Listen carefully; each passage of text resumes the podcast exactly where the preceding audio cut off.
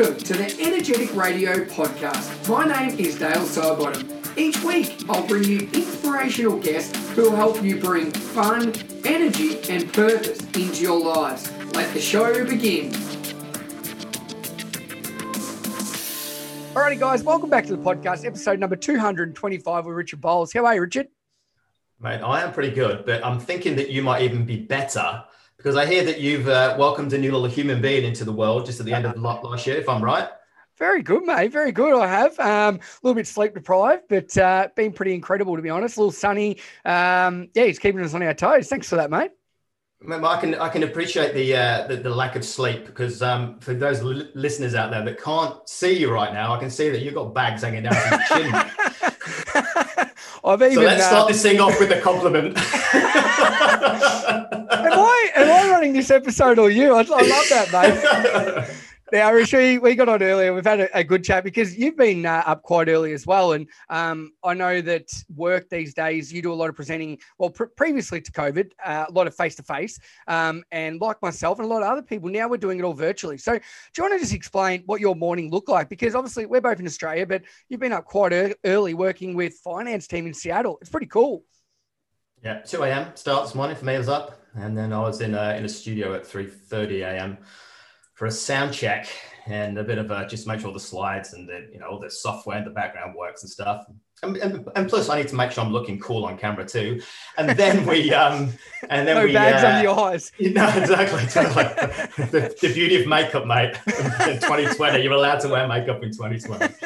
And then, yeah, so the 5 a.m. kickoff, which is going to be 11 a.m. their time. So it's a full sort of 2.5 hours of just delivering content there. And then I was supposed to do this interview with you from there, but I decided that I'd zoom home and have a quick wash and try and make myself look a little bit presentable so I don't have those bags like you do. Richard, the beauty of a podcast is, mate, that no one will see this video, but I do appreciate the effort you've made, mate. You have to paint the picture for those guys that are listening.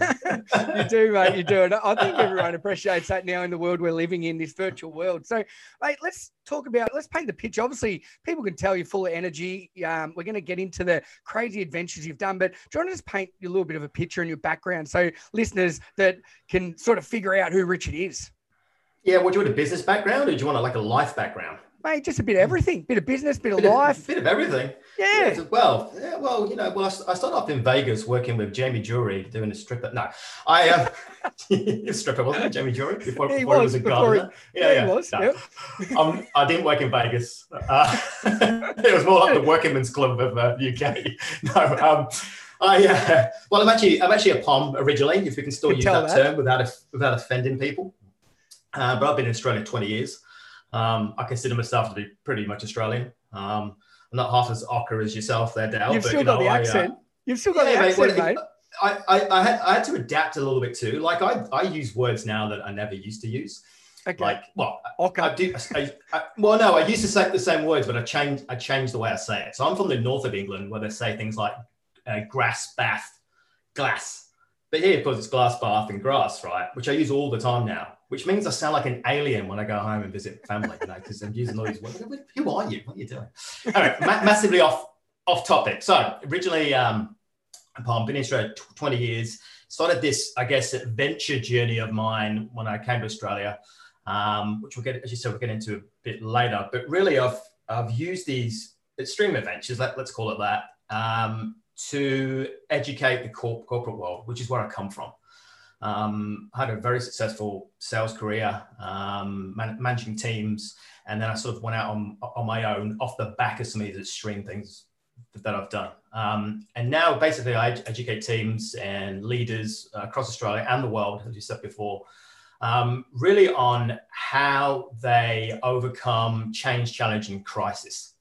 Some of the things I've done have really helped me sort of flip myself into that world, and it's funny because I find that it's kind of the same. I kind of find that the business world, believe it or not, is exactly the same as this extreme adventure world that I'm in. It's just that the things that happen in the adventure world for me are just highlighted, meaning that the situations and scenarios are blown so out of proportion that it really highlights the strategy or the tool or the idea of how I move through that particular scenario. The challenge with the business world is that when you're just busy at work, you don't see how you move through the chaos. So really my work is about how do people progress through chaos. I like that, mate. I like that. So let's get back to a little bit of, before you got to Australia and before you started the adventure business and things like that, before you're in the corporate world, as a kid growing up, were you always adventurous? Did you like just pushing edge, or was it when you got to Australia you thought I'm gonna try and get crazy? What was the catalyst to become such a five-time world record breaker and everything you're doing? Well, yeah, no, I wasn't as a kid. Nah, I didn't do anything like this, mate. Look, I guess any kid is adventurous. Like, it's just the nature of a child, right? But like, not like some of the stuff I've done. I have Australia to blame for this thing, this path that I've been on. But look, I guess in some ways, though, I say that, but you have to understand what the word adventure means. And often when we use the word adventure, people immediately think of the outdoors or mountains and that kind of thing, when really adventure just means to pursue a risky or a daring experience. So to be adventurous could mean trying a new food for the first time, or like, it can be that simple, but for some reason people pull it out of context. So going back to my growing up, I mean, I've definitely done those daring and risky experiences. Like, just to be here in Australia without any family or friends was probably one of the biggest adventures of my lifetime.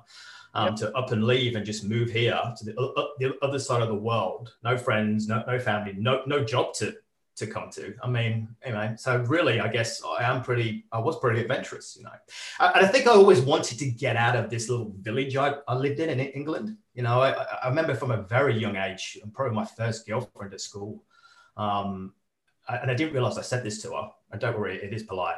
I saw her I unfortunately saw her at a friend's funeral many years later. When I went back to England for it, so I was probably in my 20s. And she said, "Richard Bowles, I remember when we were like 15 and we were dating. You said you'd never live in this country. And now you don't. How amazing is that?" I said, yeah, so I always had that mindset. I always knew there was bigger and better things. I always knew there was bigger, better opportunities for me outside of this very small village where, your mum and your dad can also be your brother and your sister. It's that kind of interbred environment, these small villages. I love that, mate. That is brilliant. So, yeah, so I guess the long way to answer your question is, I don't see myself as an adventurer by any standards, meaning that, the outdoors that my lifestyle is around now, I don't see myself as an adventurer in that regard. But I guess, growing up and my life in general is pretty adventurous. And I guess it is for everybody, particularly the last 12 months. Mm. I mean, we take on risky and daring experience. You've just had it. You just have the biggest adventure of your life. And I think that is very true, that the way you look at adventure, I think people pigeonhole, and it's like so many other words out there that they just categorize people that, Richard's an adventure, he must be crazy, he'll do silly things, but everything's an adventure. Starting a podcast, an adventure, doing a new job, having a kid, do you know what I mean? All these different things are adventures. So do you think people stereotype you because of, your title and the world records and things like that? Well, I just don't talk about them. And I don't get stereotypes, right? That's fair enough. I'm not one to talk about. See, I go into these things for not really the physical experience. Like, some of the stuff we'll get into later, you'll go, wow, that's obviously a physical experience. But for me, it's not. I'm in it purely for a mental experience. And in fact, what I really thrive off, which is a little bit ludicrous to some degree, is the fact that I like to be challenged when I'm already physically and mentally exhausted. I want to get to that point where I'm so I have no idea what's going on, and then throw a challenge at me. Now I'm going to kind of get excited. I love trying to work out whatever that dynamic is. And that's really what my work's around too, is putting myself at the coalface, pushing myself intentionally into situations that are sometimes quite hazardous or dangerous, in the search for the answer to how you move through the chaos. Oh, mate, I think that's amazing. And like you said, I think the metaphor works really well when you can relate it back. And I know you're a really good storyteller. And as I said, we'll get into that. Did you have some, like a mentor or somebody you looked up to that, you know, got you into the adventure side of things? Or did you just thought, right now I'm in Australia, it's a pretty crazy sort of place that I'm going to try some new things after, you know, moving from your small village, that it just sort of continued from there? Or did you have someone that guided you, a mentor, a coach, a friend? I've never had a mentor or a coach, to be honest with you. No, I just I've not felt the need for that. And some people think that's a must, but not for me. And I don't know who I've really looked up to. I mean, obviously most people look up to their parents, and I was brought up in a single parent family. So it's just my mum and my older sister of 4 years. And so I've not seen my dad since I was 10.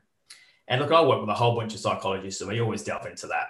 You know, is it because your dad left you that, you know, you feel like you need to prove something? And it's not at all. It's like it's actually far from that. It's not that at all. Yep. And I've lost where I was going with this, but that's all right. Yeah, just ask me the question again. What was the question? Yeah, so it was like, and I suppose going back to it, it's like a role model or something like that. I suppose growing up in a single parent family, like your mum, I'm sure she was a rock, and I'm sure she's a role model. But was she an adventurer? Yeah, no. Well, not in what we think of adventure, but definitely, yep. You know, your husband leaves you. Like my mum found out my dad was having a 4-year affair, and he had a 4-year-old daughter with another woman that we didn't even know about.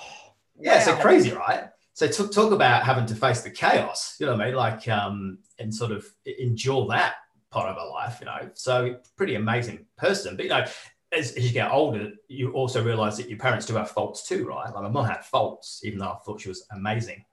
So look, I don't know where this idea comes from. Well, I kind of do. It's really, I mean, a lot of people often ask me why.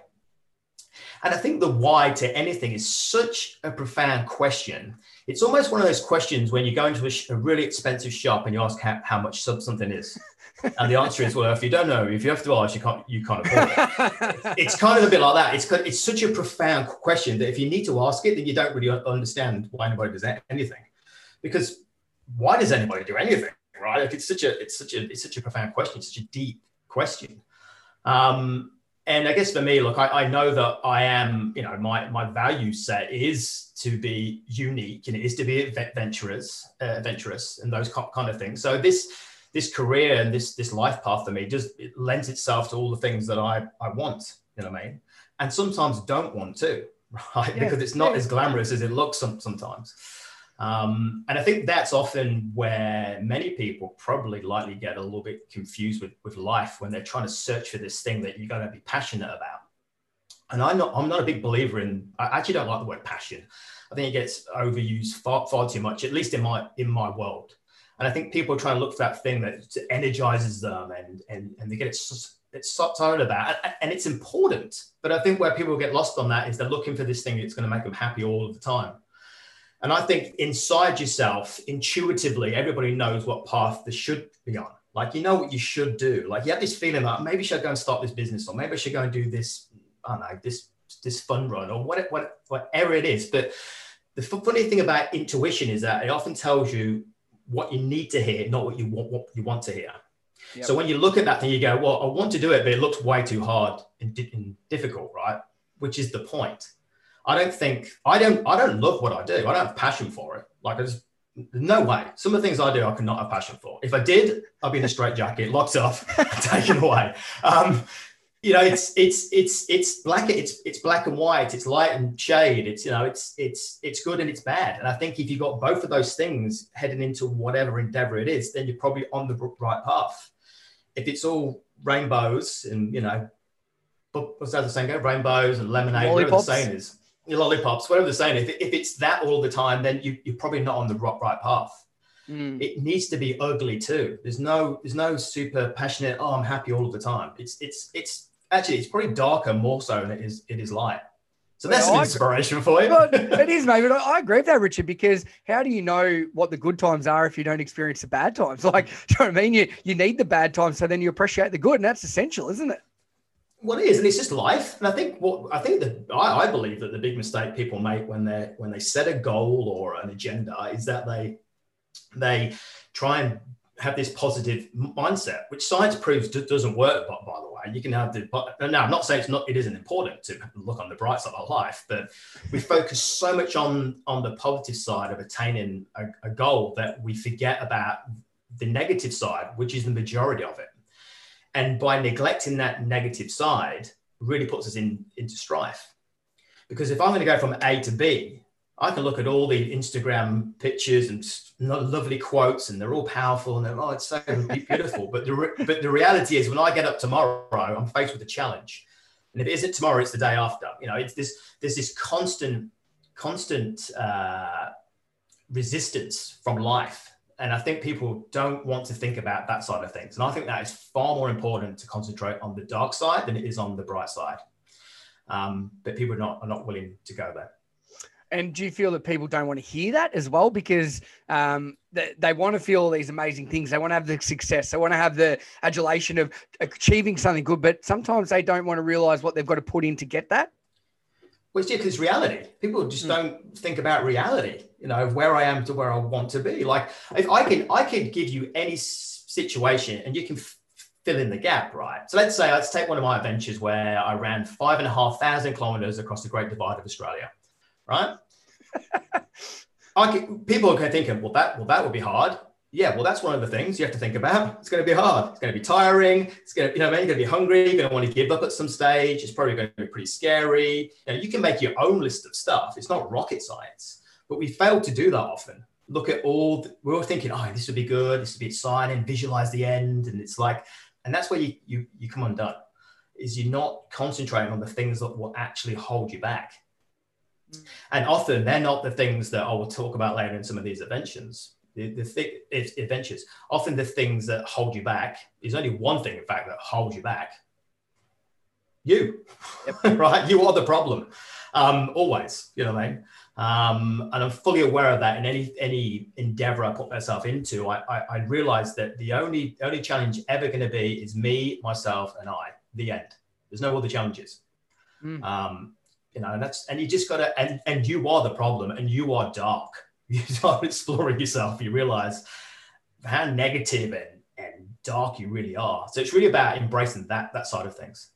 And I've spoken to, sorry, K.O. there, I've spoken a lot about this recently, and a lot of the other podcasts I've done, that we are our own worst enemies. The way we speak to ourselves is sometimes disgusting. We'd never say that to anybody else, but we're so quick to judge and put ourselves down, and or put up negative thoughts that we can't do this, or blockers. And like you just said, how do you overcome that? So if you're working with people, because everybody deep down has these negatives, has these things that'll stop them doing something, how do you get people to sort of push that aside and I don't know, be more like you, running across the Great Dividing Range, or do you know what I mean? Like, how do you get that negative self-talk out of people's minds? You don't. Can't get rid of it. Yep. You can't get rid of it. It's always there, right? So the challenge, I guess, is to be able to control what you're thinking, right? But you can't really control what you're thinking. You can't control emotions as much as people think that you can. Because if someone jumps out of the bushes and goes, boo, you automatically shit yourself. You've got no choice in that, right? So you can't actually control. Everyone goes, you need to be able to control your emotions. You can't actually control them. Not initially, anyway, only after the fact. So the first thing you have to understand is that you can't stop any of that stuff from happening. But what you've got to work out is, well, when it does, you better have a strategy to overcome it. And that's quite different for every single person. It's what drives one person, or motivates one person, or helps some person step into chaos or fear or a critical situation. It's very, very different the way you do that. But it's very often very simple too. So the first thing to do is know that you can't control that, but you can control it after the fact. And in fact, I believe that you can control it before the fact. Going back to what we said before, you have to acknowledge what may happen. Now, you can't predict the future. I can't predict the future. I don't look into a crystal ball and go, this is what might happen today. But you know, from no matter how old you are and the life you've had, what kind of things set you back. And they're not situations as such. They're how you respond to situations. And you just had a very good educational lesson over the last 12 months to what holds you back and stops you from doing stuff. It was called COVID-19, right? So you've learned a lot about yourself. Oh, it still is, right? So you've learned a lot about yourself, you know, like oh, when fears come up, I don't do this, or I do this, you know, and that's what you've got to figure out. There's a thing called mental contrasting. You might have heard of this idea before, but it was done by a lady called Gabriella Oettingen out of, I can't quote the uni, but somewhere in the US. And maybe the idea of this mental contrasting piece is that you figure out where you are and where you want to be, and then you the bit in between, which we spoke about before, you go, what in between is going to hold me back? What am I going to put in there that's going to hold me back? And just by even just thinking about that process without actually putting any action in, you already have a better chance of overcoming those obstacles when they arise, just because you thought about it. Wow. But again, we often ignore that stuff and don't think about that stuff. So the answer is that, yeah, you've got to just figure out in advance. And I think that is more important now than ever before, because we live in a world that is so hyper-paced that most organizations think that they need to be agile. But the quickest of reaction times is not fast enough in the world that we live in.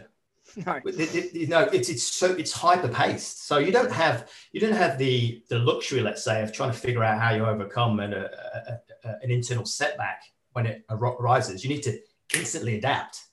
You need to be able to change there and then. Because if you have to think about it and work out for the next 5-10 minutes how this thing might, you know, how you might get over this thing, then, you know, another challenge comes or something else arises. Plus, we're always in a state of overcoming some sort of challenge for any one day or week.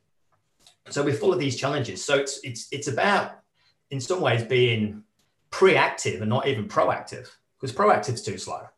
You need to be a preactive person, if that even is a word, which it's not. Yeah, but it's not even about being proactive. It's just about being adaptive. It's about being instantly adaptive. You know, you really need to think about in advance the setbacks that are going to come. And often people say to me, but how could I know that there was going to be a worldwide pandemic? So, well, you don't, but you do know how you respond to uncertainty. So if you thought about what I do when I'm uncertain, you would have had a real good chance of actually trying to navigate this whole shit show, you know, in a better way than you have done. I think that's very true. And like you said, it can relate to, you know, playing sports or on an adventure. You don't know what the other team's going to throw at you. You don't know what the terrain's going to do if you're on a run, but you just navigate. And when you get to that, you figure it out. So I think that's a great analogy for people, and uncertainty, it's still around and it probably always will be. That is something that we need to deal with. And you'll obviously been through what we've been through this last year, 2020, you'll have a better understanding of your qualities and how you overcome that. But Richard, your main thing is, mate, you are the crazy man. You are the world adventure. Can you tell me some of, obviously you spoke about the Great Divine Rain Run. What else have you done? I think I'm excited about this because I love hearing crazy stories. So what are some of these adventure records you've done for the listeners? Well, predominantly a lot of it was in the running space, even though I'm not a runner. I'm not passionate about running at all. So it's kind of ludicrous. So I did a lot of super long distance runs, like 5,500 kilometers across mountain ranges that span countries, essentially. I've done that kind of all over the world. And then more recently, I moved into it's more experimental for me. So I'm putting myself into situations and other people's lives in their shoes, if you like, to figure out how they overcome the chaos. And I guess I'm able to do that now because I'm able to put myself in a somewhat very uncomfortable situation and be, I guess, fairly comfortable with it, which means now I can really focus on and listen in on other people and how they overcome the chaos in the moment. But look, I've run these long distance trails. I've crossed the Daintree River. For those listeners who are not in Australia, it's full of crocodiles. I've been in a war zone in Israel. The missiles are flying overhead. I nearly had my leg amputated from a severe foot infection. I've weed blood with severe dehydration. I once ran around the base of an exploding volcano. I lived on the streets of India for a week with the rats, and eating off the streets and drinking off the streets and going to the toilet on the street and trying to live on $2 a day. About to go and live on a giant landfill site in Asia. So I've done some pretty extreme things, I guess. Yeah, all sorts of things.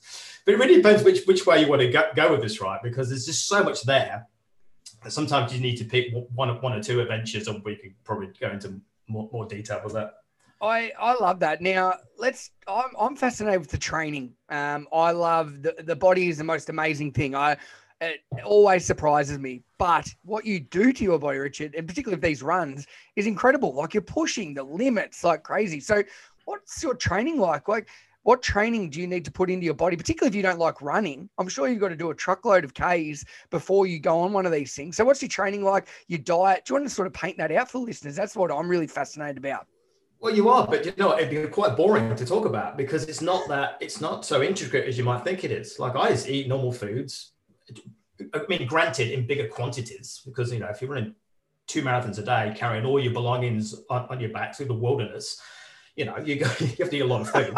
And it's just normal stuff. There's no special diet there or special vitamins or special sports drinks. It's just normal food, right? And then training wise, I mean, you have to do a lot of running, but not that much really, because if anyone's ever ran a marathon, have you run a marathon, Dale? Done a couple of half marathons. I really despise running, Richard. And yeah, same. Yeah, I'm nowhere near your level though, buddy. That's insane. Don't do it. Don't run a marathon. Stupid. You know, just quickly, I was told by my very first marathon back in about 2006, I think it was.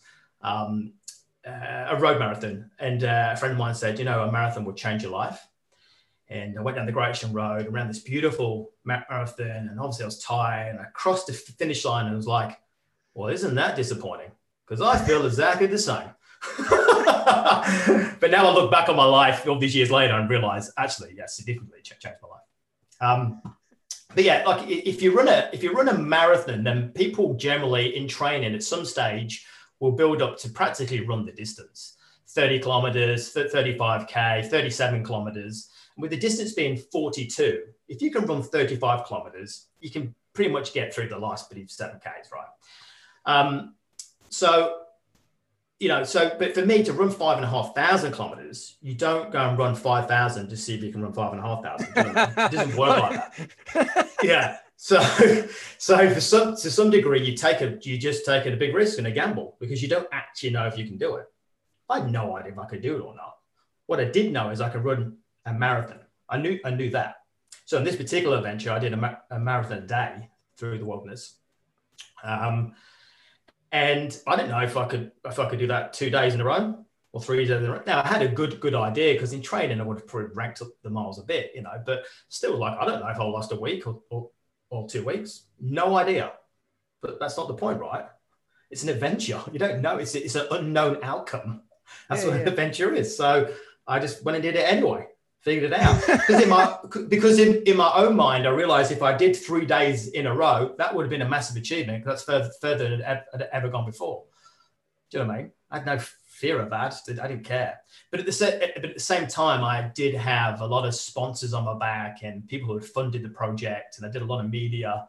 And that put a tremendous amount of pressure on me to make sure I did just do it, even sometimes when I felt like I didn't want to do it. Do you think that, so there you go, mate. It's not that exciting. The training's, you know, it's just running. To learn how to run, if you want to run a long way, you have to run a long way. That's it. I love that. So do you think by making the commitment and obviously getting the sponsors and putting yourself out there on media, that was sort of keeping you accountable? Like, because I know a lot of people need training buddies and things to be accountable and things like that. But do you think by doing all of that, you had no choice in your own mind, I suppose?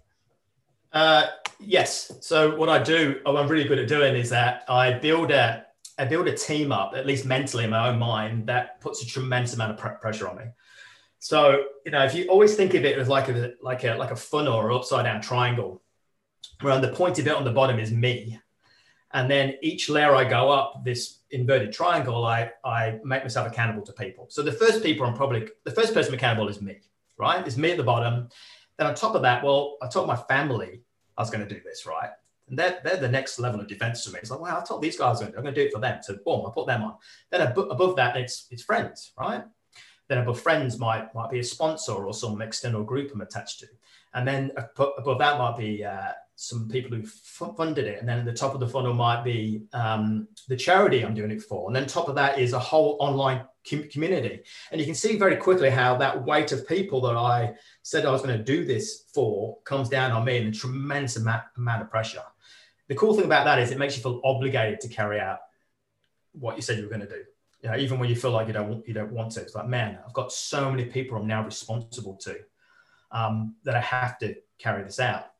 The interesting thing about that triangle, the upside down triangle, is that when I speak to the leaders, they'll often say, but I carry a tremendous amount of pressure where it is, Rich. I don't want any more pressure, thanks. I've got a shitload on my back. I say, yeah, but remember, all you got to do is turn that triangle up the right way, and now you're on top of the massive support system, like hugely. Yeah. So, you know what I mean? So there's all these people there to support you and encourage you and validate your ideas moving forward. So I have this sort of yin and a yang where I've got this huge support network, but also I've got this pressure to do stuff. And I think it's important that you log that up as big as you can.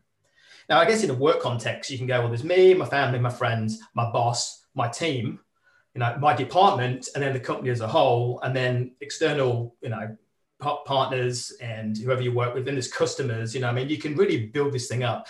Then I'd go as far as picking, if you're part of a football team or you coach the dad's footy club or whatever the thing is, you build it up so much that you have this tremendous amount of weight that's also your support. And I think that really offers a good push when you need it. And also it's good to get feedback from people that you're on the right path and you're doing the right thing. I bought this little guy called Jack, right, that I put in my list years ago. So when I did the Great Divide and Run, I did some school stuff like you did, actually. I stopped in some schools a long route, remote schools, sometimes had 2 students. And I'd just tell them about the things I'd seen the day before or that day. And then I'd really pop in for 20 minutes and I'd get back on the trail and carry on. And this particular school said, oh, can we do a bit of a charity event for you? We're going to get the kids all to wear red to school and they're going to pay $2 to do that. So all these little kids wearing red. So it's like Santa's little helpers, you know, walking all wearing red. Not the North Pole, though. Yeah, totally. And I just spoke to them about, you know, what sort of animals I've seen. You know, it's just the fun stuff, these small kids. And then I needed to leave to get back on the trail. So I said to one of the teachers, can you say thanks to the principal and stuff? I've just got to get going because, you know, I want to get this thing done. I don't want to be on this trail forever. Yeah, sure. Then as I left, this little boy, which is now Jack, ran over to me and gave me an envelope. And he goes, there you go, sir. And he ran off. I was like, oh, and I looked inside. There was some the money for the charity thing I'd done, right? Yeah. The $2 the kids had paid, and so I went across the car park to leave to get in the vehicle to take back to the trail. And then this lady came up to me and she goes, oh, Richard, did you get your money? I said, I did. Thanks. Can you say thanks to the school? She went, oh, that envelope there. Did that little boy over there give it to you? I said, yeah. She said, no, that's my son Jack. He's been saving up his pocket money for the last 3 months. Knowing you were going to come here today, and they wanted to give it to you so you could help you out, right? And that still puts the hairs on the back of my neck when I talk about that story, right? So Jack is definitely on my list of people I'm accountable to. If this little boy can save up his pocket money for 3 months, why the hell can't I do stuff? Do you know what I mean? Wow. Now Jack's probably 22 now, getting drunk and getting laid, but in my own mind, Jack is still this cute little boy, right? Oh, I love it. So is it like when you, obviously things like that keep you motivated, but that story is incredible. Is it things like that you're most proud of, that you're inspiring, you know, in the younger generation? I'm sure you're inspiring others and helping so many charities and people that need it, but you're inspiring younger kids. So Jack, you don't know what Jack's doing now. He may want his 3 months of pocket money back due to COVID, but at that time you motivated him to save his money and do some form of kindness to somebody else. Is that the stuff that you're most proud of, Rich? You know what? I'm going to say no, which will surprise a lot of people. That's good. I'll be massively honest. It's funny, you know, some people in, let's say, I mean, what I do now is not all about this running stuff, but let's say the people are going to run for charity, right? So I'm going to do this run for charity. I honestly feel at times, and I don't want to offend anybody out there, but I'm just going to put it out there. It's because that's what I like to do. We're about the offense. I just find that, are you doing it for charity or are you doing it for you?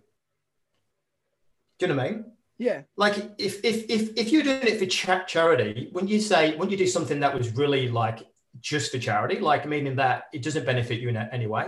So I'm going to put myself on the chopping block and be executed for charity. Now that's something I'll give money for, because like, well, that's you're doing that for charity because no one wants to die, right? But I think sometimes when you pick something like I've done, like you want to go and do this adventure or run, I think initially it starts with you. I think if people are completely honest, it's about them. So everything I do is about me. I can't have fear of saying that. It starts with me first, because I want to do it. I want the experience. I want the insight. I want to achieve my own goals. But by default, as you said before, it helps other people. But I think if you go into it focusing on just other people, that you're not on the right path. Because there's only one thing on the planet that, as a human being, you care about the most. What's the number one thing, do you think, Dale, that people care about the most? I can tell you right now, it's the person they see in the mirror, themselves, their thoughts, totally everything right. About them. Totally. Exactly. So everything's about you. The good, the bad, everything comes back to you. The way you respond to stuff comes back to you, right? So it has to start with you. And I think, if we go back to what we said before about finding this why, if you want to call it that, it's like you need something that's so compelling and so profound that by default, you are able to, I guess, give off this energy that transfers onto other people. So really it's about finding out exactly what you want first and really pursuing that, because if you're on that right path, everything else just falls into place. People become inspired. People get motivated by you. And I believe also you can influence people in that state too, which I've done numerous times, again, by default, not even having to try to influence people. And give you an example of that. I went to Israel and around Israel's National Trail. Just over 1,000 kilometers long through the desert, and the Negev desert. Obviously, as you can imagine, the desert, so it's hot, dry, arid, zero shade for the whole day. And I did 85 Ks a day through the desert. Wow. Carrying all my stuff on the back with lack of water. And day one, I finished day one, 85 Ks, and I was met by my team that particular day. And I had these huge blisters all over my feet. Now, that's you consider that to be kind of normal, but for me, it's not that normal. I don't really get blisters. I mean, if you get blisters, you don't dream up running 5,500 kilometers into your head. If you get blisters when you run, you don't dream that up, right? So it was quite unusual for me. And my team said, look, it's day one. Let's just can this thing, start at a later date, and it's going to get these feet looked at. Because it was pretty bad. Like, I was like, nah, I'm starting now. We're going to do this. This is what's going to happen. We're all going to stay together and we're going to get on this part and we're going to go for it. Oh, okay. Then the next day was worse. Now my foot was starting to swell up and those blisters are just getting nasty. Day three, that 85 Ks was slower than the previous days, which would be not normal because obviously putting back-to-back double marathons like that times you out. But to the point where like I just wasn't making the times I'd not normally make. And at this stage now, I pushed the backs of my running shoes down. So I'm wearing light Crocs because one of my feet was not fitting in the shoe because it was blowing up. Wow. Day four, now I'm slowing down, I'm limping. And I've got this red line that's starting to creep up my leg and just carried on. Day five, boom, got to day six, seven, can't remember.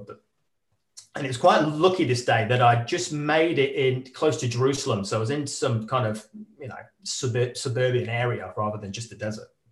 And one of my team members came and said, oh, I'll just do the next 10K with you because the truck can come around and pick me up. So I'll just come with you. When I realized now they wanted to come with me to see what was going on. And they said, you were running along crying and whimpering and just limping and still going forward. But luckily they came with me because I actually just collapsed. My foot and my leg just gave up. Boom, I collapsed in a big mess. So they got the truck and they picked me up and they rushed me off to an emergency department in Jerusalem. And we get into the ward there and this doctor comes in. He was like, oh, wow. I said, what's up? You guys, this is bad. Like, this is really bad. This is like, he goes, I'm just going to let you know now, this could be amputation. Wow. I'm like, I'm like, shit, this is not a good thing, is it? Not at all. Yeah. Now I was feeling pretty bad. I was upset. And then he said, so what we're going to do is we're going to drain it, see if we can drain it and check out the fluid and see what's going on. So he gets this giant syringe. It was like something out of a Looney Tunes. It's a giant. Sticks it into my foot and drains all this fluid out. And gives me a whole bunch of medicine and, and says, look, you need to rest up probably for a few days and we'll see what happens. He goes, but you're lucky. You really look lucky. He goes, but can I ask you why you let it get this bad? And I had no answer for him. I just didn't know what to say. So that night I spent in a hotel room and I remember just lying there in a huge amount of pain, like pain I've never, I don't think felt since. Just the worst agony. And it wasn't from a foot, Dale. For me, it was the pain was, it was anguish on my soul that I'd not set out to do what I wanted to do. And that's when it kind of dawned on me that, that, wow, okay, so there's something way more to this than just reaching the end of this trail or setting a world record for the fastest known time or whatever. Like there's something way more profound going on here. And the next day we went down to see this doctor, and he was the sponsor I had in Israel had got in contact with this very famous sports doctor there in the Middle East. And he was like, no, you should be okay. Tell me, what is it that you're trying to achieve? I said, well, I want to run 1,200 kilometers in 14 days. And so far I'm about 12 hours behind. He goes, yeah, okay. He goes, well, okay, let me have a look. All right. So he got out his prescription pad, wrote down the details. He goes, go downstairs to the pharmacy and get this. So I go downstairs and I give this prescription to the woman. She was like, she looked stunned. She goes, oh my God. I said, what? She goes, are you sure about this? I was like, yeah, the doctors gave it to me. She went, this is mega dose. This is like a lot of drugs. Are you sure? I said, it's the doctor upstairs. She said, I'm going to call him. She had to call him up. Believe him. No, she believed him. And then she came down, she says, okay. He says, it's okay. She says, but you've got to be careful because this is like illegal quantities. As she said to me. And she went out the back, and I swear to God, when these bottles of tablets came back, they had like pictures of farm animals on them. Like it was like this tranquilizer stuff. So I popped all these pills, and I was back on the trail that day. I was back on the trail, and I finished it off, and I did 14 and a half days. I was a bit short. No, I don't remember flying. I just got on with it. Anyway, it's funny, when I think about that story now, I go back and as I said to you before, I do a lot of research, a lot of different psychologists across all sorts of different fields when I complete these adventures. So I like to dive into how things happen and stuff. And unpacking that story, what I found was that, it was, first of all, that the why is such a powerful thing. Like it's something that, as I said before, it has to be so compelling and so profound that you actually can't explain it. I think if you can explain in a concise sentence or a paragraph why you do what you do, I don't believe you actually really know exactly what you want to do. And it's funny, I do a lot of writing for, I used to do some writing, I should say, for National Geographic in Australia. And they asked me, Richard, can you write an article on why adventurers do what they do? So I'm the worst person to ask, by the way. I don't really know. but interestingly, when you go and search through the history of explorers and even modern day adventurers, and you look through like the questions the media ask them before or after they've done something, they don't actually tell you why. Because some of the most famous quotes are, because it's there. When Malloy was asked why he wants to climb Mount Everest, he goes, because it's there. Well, that's not a reason why. And another famous one is like, to knock the bastard off. Well, that's not a reason why. So, when you look at all these famous statements, like there's not actually a reason why. And I think it's because they can't explain it. It's so profound that I can't tell you what it is. But what I do know is that it's something that I have to go and do. Not want to do, have to go and do, which is the big difference between wanting and having to do something. And I think when you're on the right path, it's you just feel compelled to do it, which means that you will go to any lengths to make sure it happens. Like you won't question yourself. Like you won't. I spent some time with these monks in Japan. They called them the marathon monks of Mount Hiei, and basically they do this 7-year pilgrimage where they run two marathons a day around this mountain.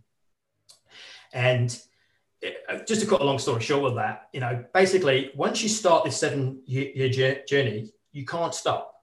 So if you get bitten by a snake on the mountain, or you get the flu, or you get some other horrible disease, or a big stick goes through your foot, like one of the guys I saw there, and your foot blows up, you have to do the same thing every day for 7 years.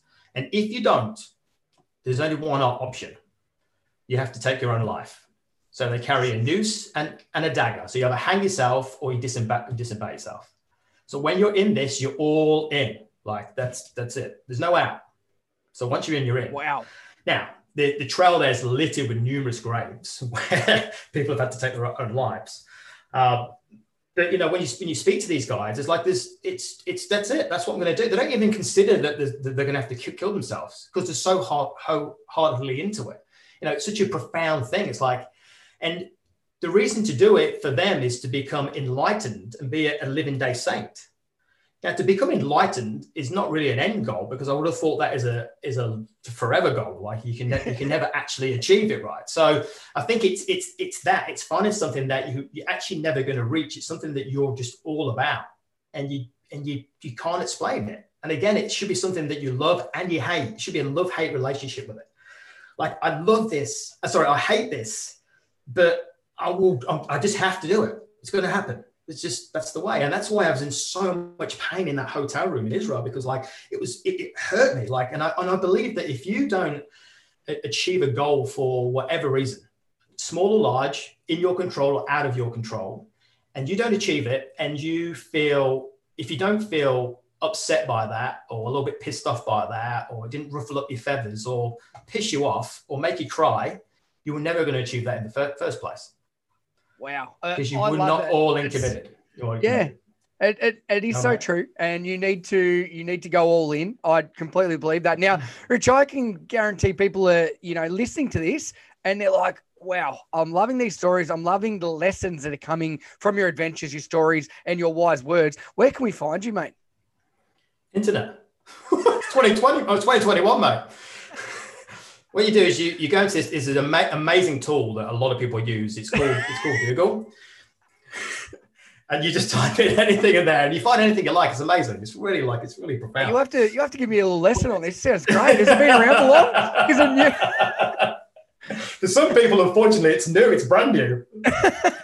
Some people I speak to, they ask me things like, "Hey, do you know you could just ask Google that." Google what? Who? What? No. But, you know, in all fairness, if you just put my name into the internet, obviously your website stuff comes up. My business is Adventure Alchemy. That's the corporate side of things, the consultancy that we have. But yeah, just put me in, Richard Bowles. And Bowles is spelled Bowles, like Camilla Parker Bowles. You've been watching the Royals. Not the Royals, the Crown. You know about Camilla, but we're not related. If you looked at her, you'd know we're not related.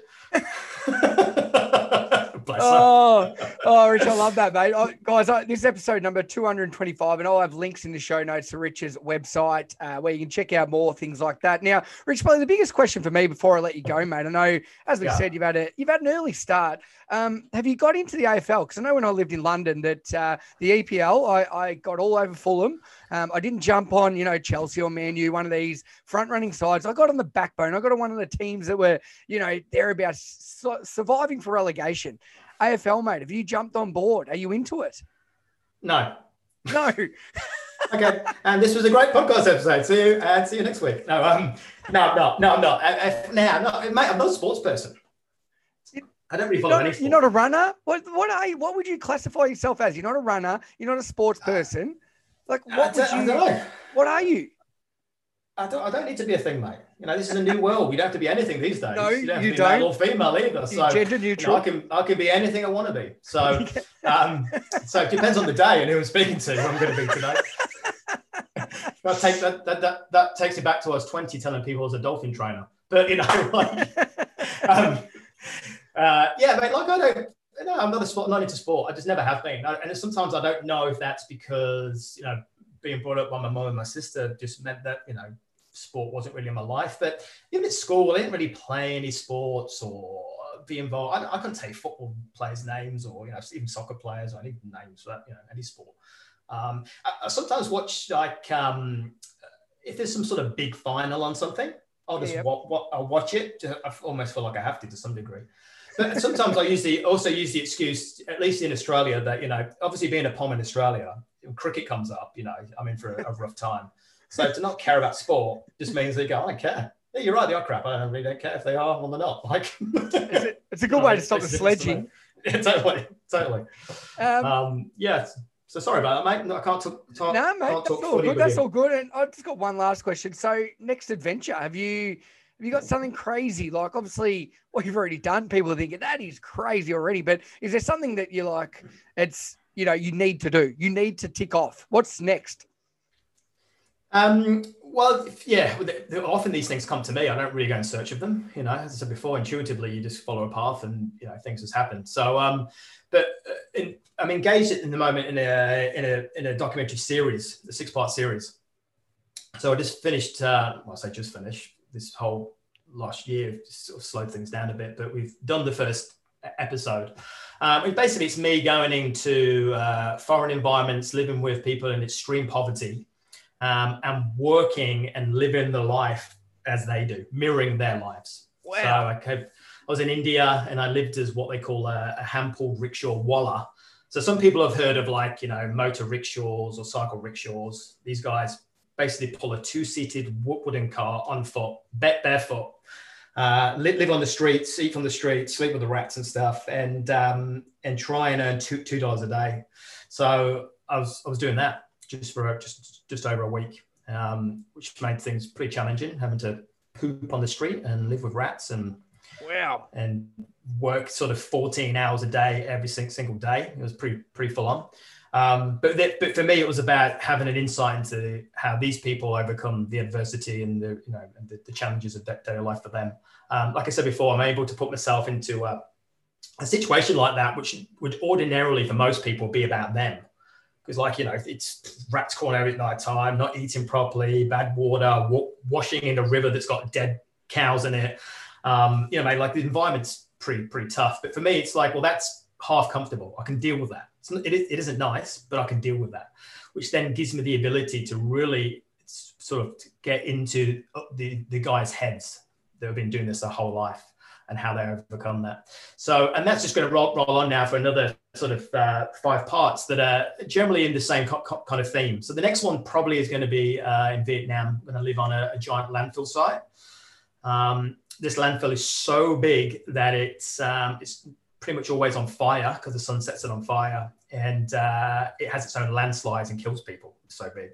But basically, there's a whole community of people that live on this dump, and they make their living from this dump. Eat from the dump, you know, sleep on it. That's their community. So I'm going to just go and live with those guys and see if I can get enough valuable things out of the dump to, you know, to survive as well. Wow. So that would have to be quite, you know, when you do this and also people watching it, quite gratifying to realise, you know, how lucky we are, you know, to live, obviously, growing up in the UK or in Australia or wherever you are, just how lucky our life is. Do you know what I mean? Do you think that is one thing that people will get out of that, how hard some people really do it? Yeah, probably. I mean, yeah, well, definitely. You can't not, you know, if everyone we showed this this first episode to, which is kind of a pilot and first episode, you know, everyone that I know, I've even grown men have cried. At the end of it, even I cried during the whole thing. You know, it's a pretty sad thing. I mean, I'm basically living with this, not living on the streets with this small community of rickshaw pullers, and one of them is 75-year-old man that has been pulling a rickshaw since he was like 16, his whole life, and he's never going to get out of that. It's the only job he's got. And the government are now trying to abolish that whole thing because they want to try and tidy up the city and modernise the city. But this is a guy who's not educated. He doesn't have any other means of making any money. You know. So to sort of pull that rickshaw for 14 hours a day, every single day of the year, and really live hand to mouth was just incredible insight. So yeah, mate, it's a sad story, and of course we do have it lucky here, but that doesn't mean that we don't have our own challenges, right? Because you've got to put things into context. you know, yeah, we don't live. I don't like it. Like my mum used to say to me, "Oh, well, think about those people in other countries that don't have as much food as you. So make sure you eat all your vegetables." Like, well, that's great, but I don't live there. I live here. I've got my own problems, you know. Third world problems, like, or it's first world problems, we'd say, not third world problems. First world problems, yeah, because I live in this world, so it is a problem that the Wi-Fi doesn't work today because it interrupts my day and stops everything up. So you know, it is. So you know, I'm fully aware that you know you just have to put it into context. But I think I'm hoping that what people will see and get from it is the same kind of same thing as I have, which is that there is a way to combat the chaos, and there is a way to move through the adversities of life, and these guys show you how to do that, just in a very unusual way. Yeah, well, I can't wait to watch that, and obviously the remaining 5 episodes coming forward. So Rich, I am aware of your time and how early you've been up today, mate. I just want to thank you for a fun interview, mate, and giving up your time today. I know that the listeners will enjoy our banter from a UK to Australian that has kept his UK lovely accent. Mate, I really appreciate you coming on the show today. No worries, mate. We'll see you next time.